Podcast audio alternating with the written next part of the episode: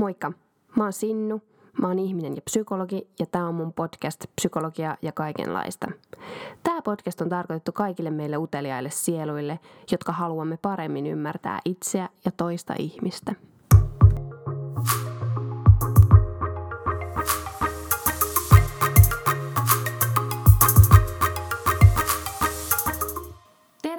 Kuuntelemaan tätä jaksoa, jossa pääset tutustumaan mindsettien erilaisuuteen. Millainen mindset on, kun työskentelee liike-elämässä versus terveys- ja sosiaalipalveluissa?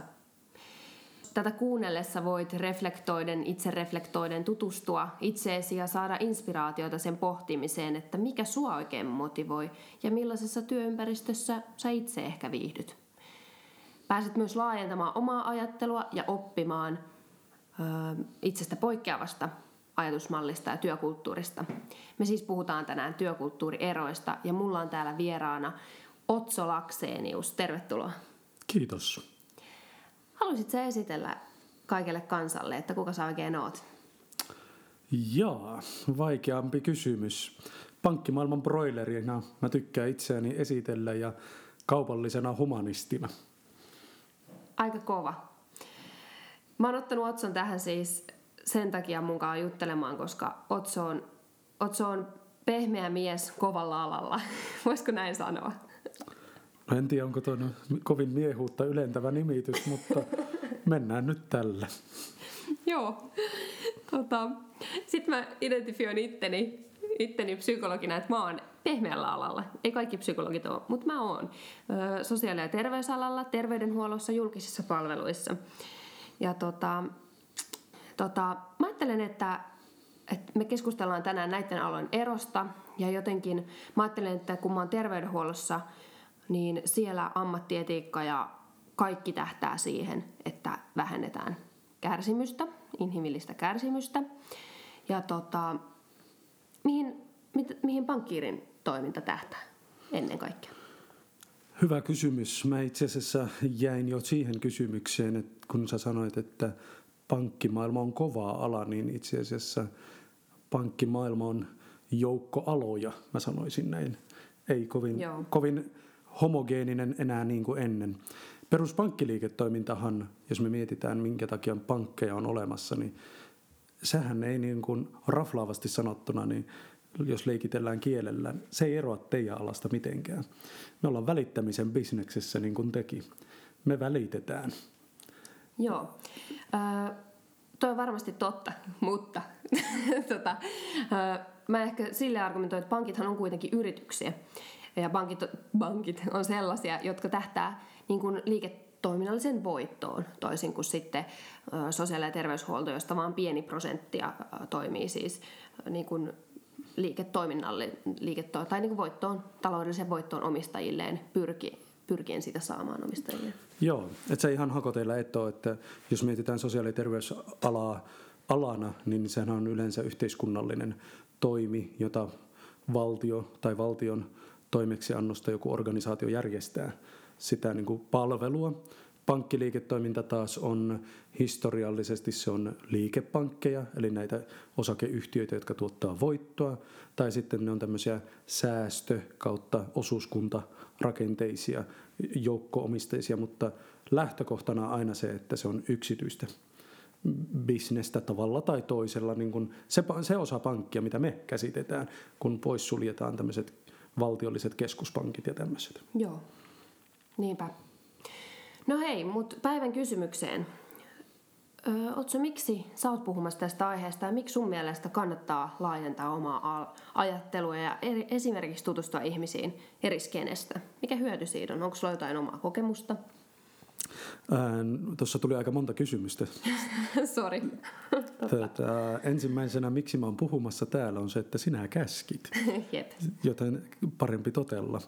Ää, toisekseen, miksi kannattaa tutustua toisen alan ihmisiin. Mä oon uralla huomannut, että se on itse asiassa tietopääoman jälkeen suurin pääoma, mitä sulla voi olla, on ymmärrys eri aloista ja mahdollisuus oppia täysin toisen alan ajattelun logiikasta.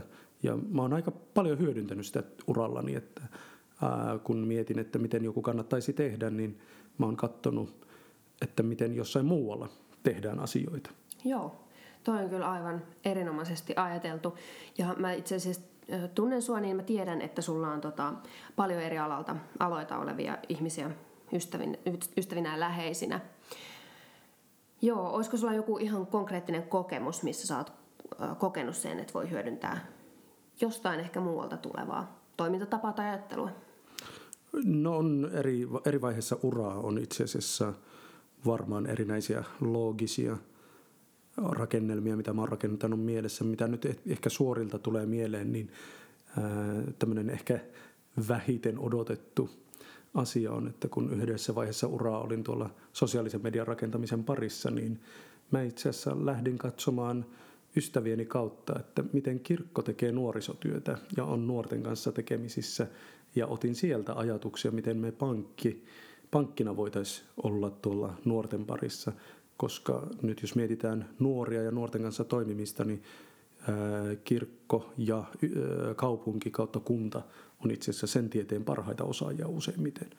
Toinen esimerkki on se, että kyllä mä oon psykologikavereilta ja lääkiskavereilta oppinut aika paljon siitä, miten ihminen toimii ja minkä takia ihminen toimii sillä tavalla kuin se toimii.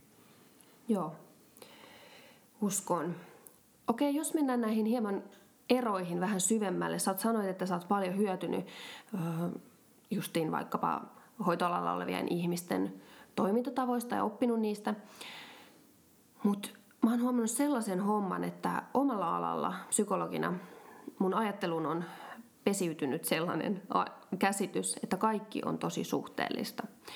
Ja se johtuu siitä, että kohtaa tosi paljon erilaisuutta ja ei aina niin, tai jotenkin sellaista, mikä pitää vaan hyväksyä ihmisissä ja ymmärtää ihmisiä aivan loppuun asti, pyrkiä ymmärtämään. Mä oon työskennellyt esimerkiksi sellaisessa paikassa, jossa on niin kuin, äh, mieleltään sairastuneita rikoksentekijöitä, ja siellä mä huomasin, että, että musta tuli sellainen ajattelija, niin kuin, että jopa väkivalta, että väkivalta on tosi ymmärrettävää. Ja sitten kun sitä katsoo henkilöhistoriaa vasten, niin se näyttää tosi ymmärrettävänä. Mutta tällä ajatuksella ei ehkä ole aina niin hyödyllistä elää tällä ajatusmallilla, että kaikki on tosi suhteellista. Mitä sä ajattelet? Ajatteletko sä, mikä hyöty, mikä haitta siitä ajattelusta on? No ensimmäisenä, kun sä kerrot mulle ton, että sä näit, miten sä sanoit, että väkivallan jopa, niin kuin, että on ymmärrettävää, niin kyllä täytyy sanoa, että näin niin kuin bisneksen maailmasta tulevana niin kysyy, että onko kaikki majat lämmitettynä vai vieläkö joku on talviterässä. Joo. Tota, on se, varmaan oike- on, se on varmaan totta, eikä ole varmaan vaan on totta, että kyllähän ei ainoastaan pankkimaailma, vaan liiketoimintaelämä ylipäätään, yritysliiketoimintaelämä ylipäätään, niin, niin kyllähän sä teet siellä valintoja. Sä valitset, että onko se tämä tie vai onko se tuo tie, ja ne valinnat tehdään aika mustavalkoisenkin ympäristön vallitessa, eikä tuommoista niin kuin suhteellisuusteoriaa, niin kuin, ei sitä ole niin paljon läheskään, mitä te, teidän maailmassa. Että jos mä mietin esimerkkiä tähän konkreettista, niin kyllä mä olin vähän, vähän, vähän tota kujalla tässä, kun eräänä, eräänä keväisenä päivänä vietin mökki-iltaa tuolla Tampereen pohjoispuolella ja ympärillä valtava määrä psykologeja ja kaikki oli sallittu ja kaikki oli suhteellista, niin kyllä siinä pankkimies vähäiteltään kysyy, että no on ne jo rajat jossain. Että rajat ne on jossain, niin kai ne teilläkin jossain. Kyllä ymmärrän. Meillä pitää ne rajat piirtää, jotta sä voit jatkaa niin kuin eteenpäin. Joo, ja varmaan niin kuin tosi nopeasti. Kyllä. Me, meillä siihen reflektioon jotenkin varataan tosi paljon aikaa. Joo, ja siinä meillä varmaan olisi enemmän opittavaa niin kuin sosiaalitieteiden aloilta ylipäätään, niin että miten, miten reflektoida enemmän ja kunnioittaa enemmän erilaisuutta. Joo, niinpä. Menemättä kuitenkaan siihen loputtomaan suhteellisuuteen. Niin, kyllä. Ainakaan... Missään ei ole mitään totuutta. Niin, niin, jossain täytyy kulkea raja, koska at the end of the day me tehdään bisnestä. Kyllä. Mitäs sitten sä mainitsit jo, että siitä, siitä on opittavaa, mutta mikä sun näkemys on siitä, että miten esimerkiksi nyt tätä psykologiaa, miten sitä hyödynnetään liike-elämässä, liikeen, liike, liike-elämässä, liike-elämässä, joo. Tämä on hyvä kysymys. Tämä on äärimmäisen hyvä kysymys. Varmaan sanon jo neljättä kertaa tämän podcastin aikana tuon lauseen. Ähm, tasoja on varmaan monenlaisia. Yksilötaso, yhteisötaso ja tämmöinen niin kuin yritystaso. Ylipäätään ala, toimialatasolla ja ei, ei ainoastaan pankkiliiketoiminnassa, vaan ylipäätään eri yritysten liiketoiminnoissa, niin psykologiahan on äärimmäisen altis tämmöiselle pseudotieteelle ja sille, että psykologiasta saa aika äkkiä johdettua aika hurjiakin malleja siitä. Malleja esimerkkinä esimerkiksi tämä vastikään luin kirjan Idiotit ympärillämme, joka on täynnä pseudotiedettä ja mä kihisin ensimmäisestä sivusta viimeiseen sivuun sitä lukiessani ja ymmärsin, että ajattelen eri tavalla kuin moni, moni alallani niin näyttää ajattelevan siitä. Ja mulla varmaan johtuu siitä, että muuhun on jo tarttunut tiettyä suhteellisuusteoreetikkoa tota, ympärillä olevista ihmisistä. Toi pseudotiede saa aikaan sen, että me otetaan tiettyjä palasia ja vedään aika pitkälle meneviä johtopäätöksiä.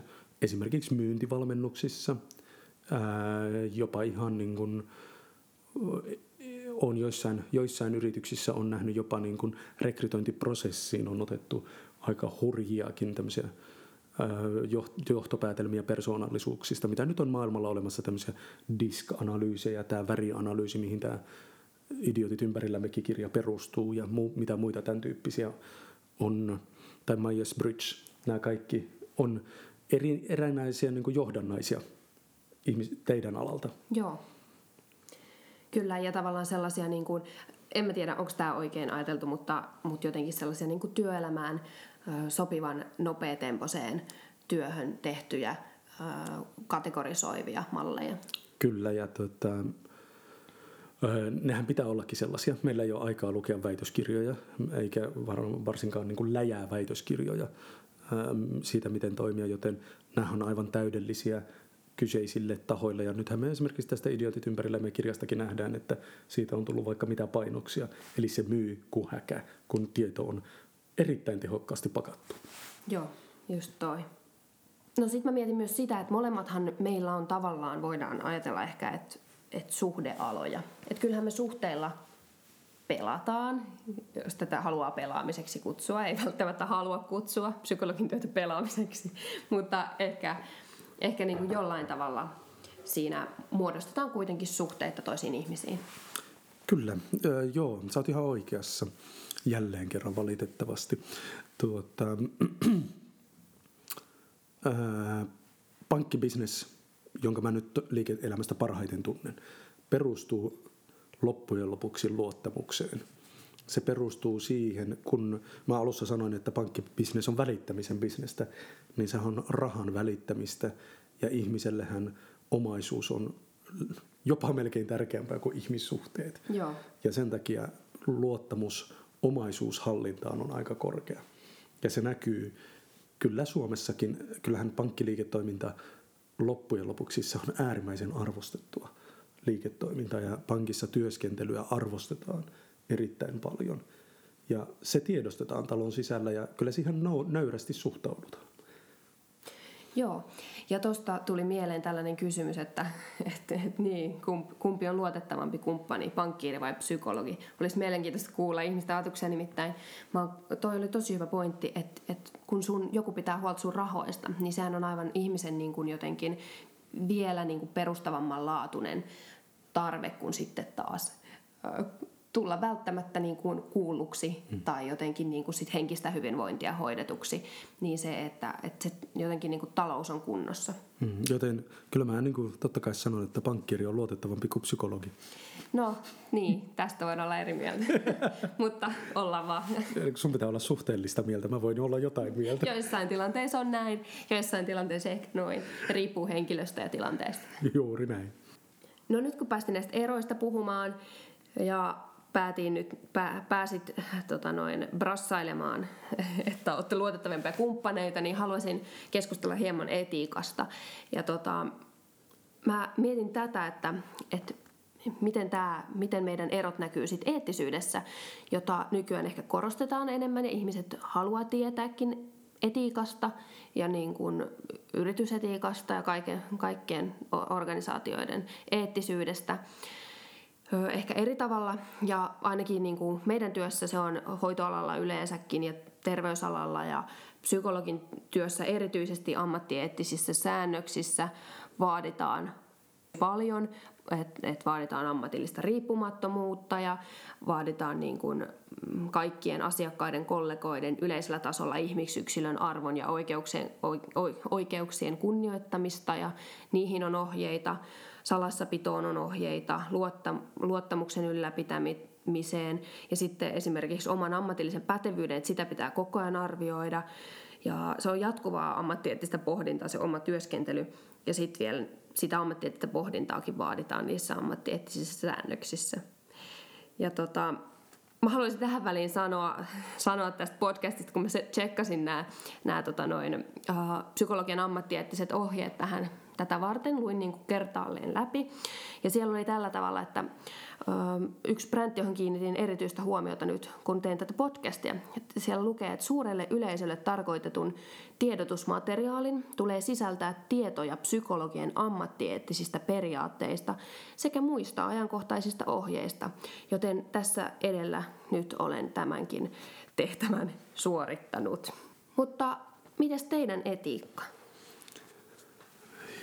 Joo, meillä on olemassa eettisyysohjeistuksia erilaisia. Ne ei ole semmoisia niin kuin, ää, eksplisiittisiä siinä mielessä, mitä ne on niin kuin lääketieteen ja sosiaalitieteiden parissa. Ei ihan niin eksplisiittisiä.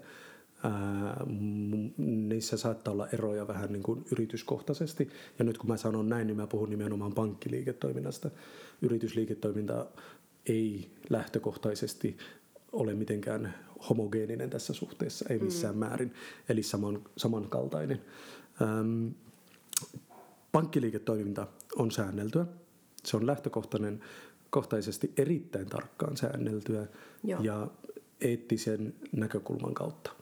Että äh, kyllä, pankkiliiketoiminta on itsessään on rakennettu aika vahva tämmöinen niin kuin eettisyyden ja tämmöisen niin kuin kunnioituksen pohjalle tietyllä tavalla. Ja se liittyy nimenomaan tämmöiseen niin kuin, oikein, oikein toimimisen näkökulmasta niin kuin semmoisella niin kuin, oi, englannin kielessä käytettäisiin sanaa righteousness, siis tämmöinen niin kuin oikeamielisyyden kautta, Joo. että rehtiys, rehtiys on se oikea ilmaisu. viime vuosina alalle on tullut kuitenkin ihan mä sanoisin jopa ihan niin kuin uusi leveli tässä eettisyysajattelussa. Eli ei, enää ei riitä, että sinä toimit oikeamielisesti niiden ihmisten varallisuuden näkökulmasta ja varjelet sitä varallisuutta ja viljelet niin sanotusti vanha, vanhaa kielikuvaa käyttäen, vaan sun kaikki toiminta täytyy olla yhteiskuntaeettistä. Eli Joo. sulta odotetaan sitä, että sulla on osuus yhteiskunnassa – Mm. Sä, sä toimit osana yhteiskuntaa, sä et ole mikään erillinen liikeyritys. Ja, ta, ja ympäristökysymykset on erittäin vahva. Pankithan harjoittaa tosiaan rahan välittämistä, eli rahan vastaanottamista ja sitä edelleen jakamista. Mm. Rahan vastaanottaminen voisi olla niin kuin sijoitustoiminnan näkökulmaa ja edelleen jakaminen lainotusnäkökulmaa. Mm. Niin kun me tehdään tätä vastaanottamista, eli sijoituspuolta, Joo. niin kaikki, mihin me sijoitetaan ihmisten varoja, niin kyllä niiden niin kuin ympäristöeettisyys, yhteiskuntaeettisyys ja ihmisoikeudet ja muut on todella vahvasti mun uran aikana, reilu kymmenen vuotta, niin ne on muuttunut ihan niin kuin melkein eri planeetalle. Eli se, mitä nyt, nyt, mikä nyt on arkea, ei kymmenen vuotta sitten ollut edes olemassa sellaisena kuin mitä se nyt on. Ja tämä valvonta on myös lisääntynyt. Joo, valvonta on lisääntynyt ihan valtavasti. Vuoden 2008 pankkikriisi, jossa tehtiin Jenkeissä hyvinkin epäeettisiä ratkaisuja, niin, niin se muutti pankkitoimialaa äärimmäisen paljon. Joo. Ja siltä, se, se tota, vaikuttaa. Siinä missä teillä Valvira valvoo teidän toimintaa, niin meillähän finanssivalvonta eli FIVA valvoo ihan ihan joka asiassa. Viimeksi tänään olen töissä keskustellut finanssivalvonnan asioihin, niin kuin, eli siitä, että miten finanssivalvonta valvoo jotain. Niin, niin olen sitä keskustelua tänään käynyt töissä. Joo, niinpä. Et se on ihan joka päivästä. Se on ihan varje dagar. Kyllä, samanlaista ammattieettistä reflektointia. Kyllä. Ja toi varmaan liittyy myös siihen, että tuli tuosta mieleen, niin kun, kun puhutaan paljon sekä tuosta etiikasta, puhutaan myös arvojen, omien arvojen mukaisuudesta työssä ja sitten puhutaan myös niin kuin työn merkityksellisyydestä eli, tai merkitykselliseksi kokemisesta. Ja mä oon käsittänyt, että nämä on hyvin myös sellaisia niin kuin, kaikkialle levinneitä jotenkin käsitteitä tai käsittämisen muotoja. Niin että ihmiset haluaa kokea itsensä työnsä vaikkapa merkitykselliseksi ja elää niiden arvojen mukaan. Ja mä oon tätä miettinyt tälleen niin keittiöpsykologisoinut, että onko se niin kuin silleen, että, että jotenkin näillä sosiaali- ja terveysaloilla niin koetaan sitä merkityksellisyyttä enemmän siitä auttamisesta versus sitten ehkä tällaisilla niin kuin liiketoiminnallisilla aloilla jotenkin siitä omasta toimijuudesta ja kykeneväisyydestä. Ihan näytät olevan pätevä. Keittiöpsykologi. Ainakin keittiöpsykologi, ehkä jotain ilman sanaa keittiökin. Tuota, hauska kysymys, koska mä oon juuri viimeisen viikon aikana pohtinut tätä kysymystä erittäin paljon. Mä kävin Helsingissä uudessa lastensairaalassa tutustumassa. Professori Kivetteranta näytti meille syöpäosastoa yhdelle tämmöiselle hyvän tekeväisyysjoukolle ja siellä mä koin niin kuin merkityksen heidän olemassaololleen aika niin kuin käsin kosketeltavasti. että se oli niin kuin äärimmäisen käsin kosketeltava ja se sai pohtimaan, että mitäs, mitäs vitsiä, että mä menen sitten siitä palaveriin töihin, istun joukon ihmisten kanssa palavereissa, jotka viisastelee niin kuin karrikoiden sanottuna, että kyllä se niin kuin merkitys oli vähän niin kuin hetkeksi hukassa – tämä on kuitenkin tosiaan, niin kuin sä hyvin olit ennakkoon valmistautunut, tämä on muuttuva juttu, että pitkään on ajateltu, että yritysliiketoiminnan ainoa olemassaolon tarkoitus on osakeyhtiölain keskeisin pykälä, jossa sanotaan, että osakeyhtiön olemassaolon perusta on voiton tuottaminen osakkeen omistajille. Mm. Ja niin kuin, iät ja ajat on ajateltu näin. Tämä muuttuva maailma ja on, tämä niin kuin, uusin sukupolvi tuo työmarkkinoille kuitenkin sen, että jotta tämä toteutuu, tämä kyseinen edellä mainittu tavoite, niin ihmisen tai yrityksellä täytyy olla aika kova merkityksen kokemus.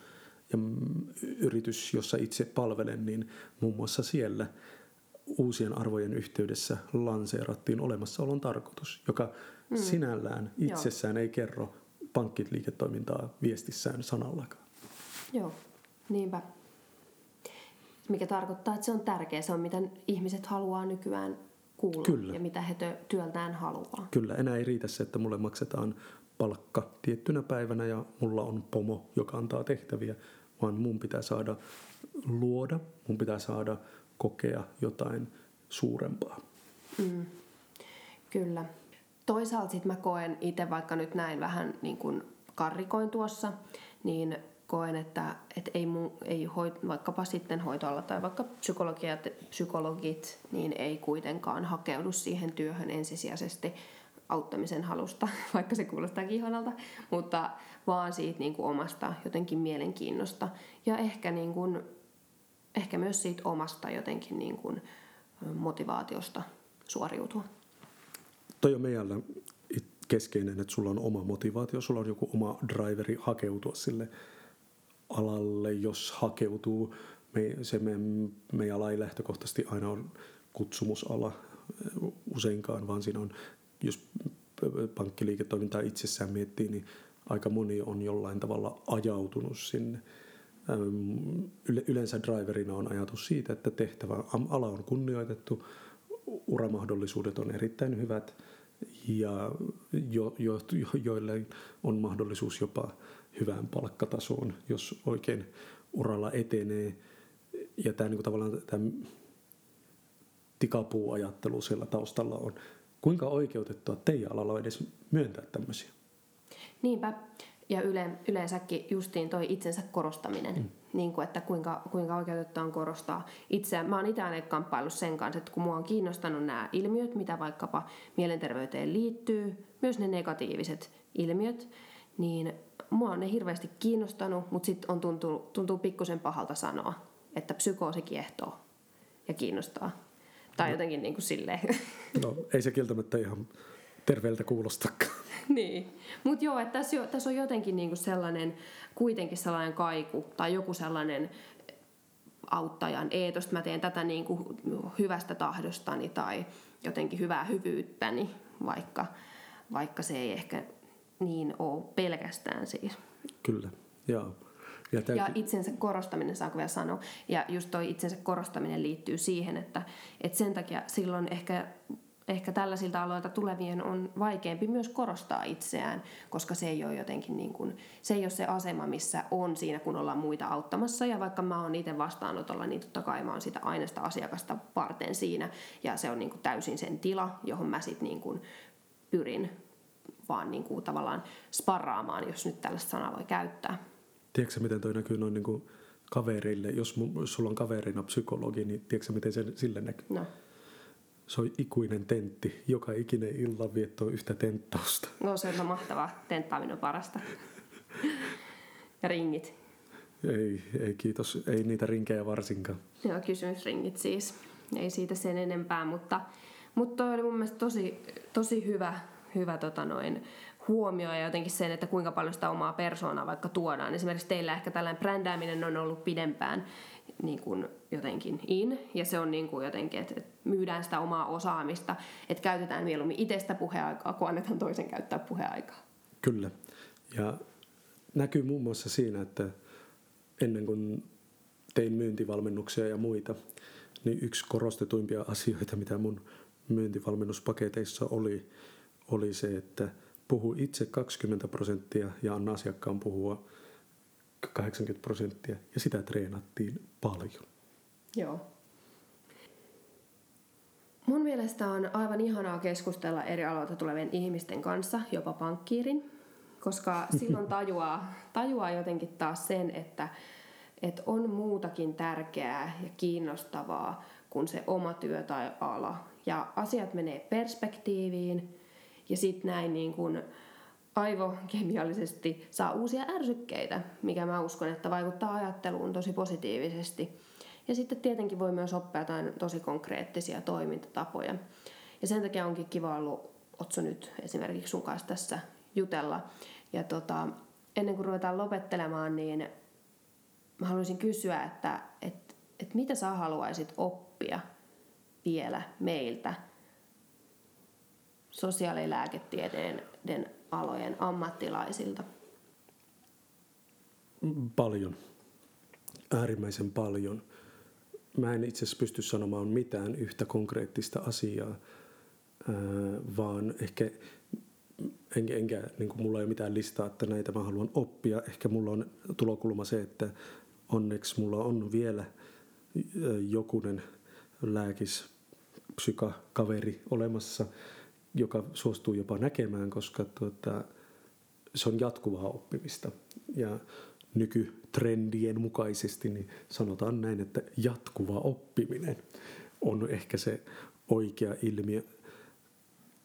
Mä saan myös paljon oppia siitä, että miten kysyä kysymyksiä, miten ajatella ylipäätään. Ehkä tämä meidän liiketoiminnan kehityksessä paljon käytetty ilmaisu out of the box laatikon ulkopuolelta, niin sitä saa toteuttaa. Ja kun heittää idean psykologi, lääkis, raksamies, kirvesmies, rekkakuski, mitä ikinä on kavereita, on mullakin tota, verkostossani, niin, niin et varmaan saa sitä vastausta, mitä itse ajattelin. Pitää paikkansa. Niinpä, erittäin hyvä. Hyvää pohdintaa. Ja tämän takia mä muuten rakastan Twitteriä äärimmäisen paljon. Hmm.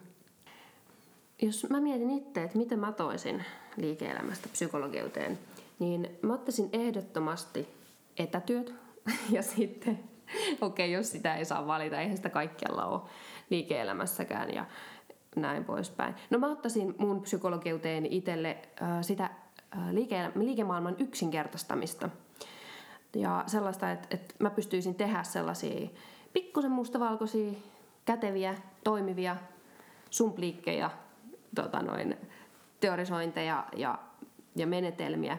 Ja mä uskon, että silloin psykologista olisi enemmän hyötyä monelle. Ja itse asiassa tämä podcast-jakso on ollut treeniä siitä, koska mun on koko ajan tehnyt mieli sanoa, että no asiathan ei ole näin yksinkertaisia, nämä ei ole niin kuin, tämä ei ole niin se, että tämä on vähän niin kuin kahtia jako, ei ole näin mustavalkoinen, mitä me nyt annetaan tässä ymmärtää näiden kahden maailman välillä. Ja on kaikkea väliinputoja. Nyt mä menen taas tuohon samaan, mutta siis sen yksinkertaistamisen taidon mä ottaisin. Tota, mä en ole tehnyt yli vuoteen etätöitä. Eli älä, älä unelmoi niistä. Okay. Yksinkertaistamisen taito, se on tärkein taito. Me opetellaan sitä. Viimeksi tänään mä oon opetellut sitä yhdessä mun tota, joukkojeni kanssa, että keep it simple. Ja henkilökohtaisesti mä aina lisään sinne loppuun sanan stupid. Eli kyllä se, niin kuin, se on treeni, jota jatketaan, kunnes kuolema meitä toisistamme erottaa. Näin me tehdään. Hei, kiitos paljon, että olit mun kanssa juttelemassa. Kiitos. Tässä mielenkiintoisessa jatkossa, no niin. jaksossa. Kiitos paljon. Palataan ensi viikolla. Moikka!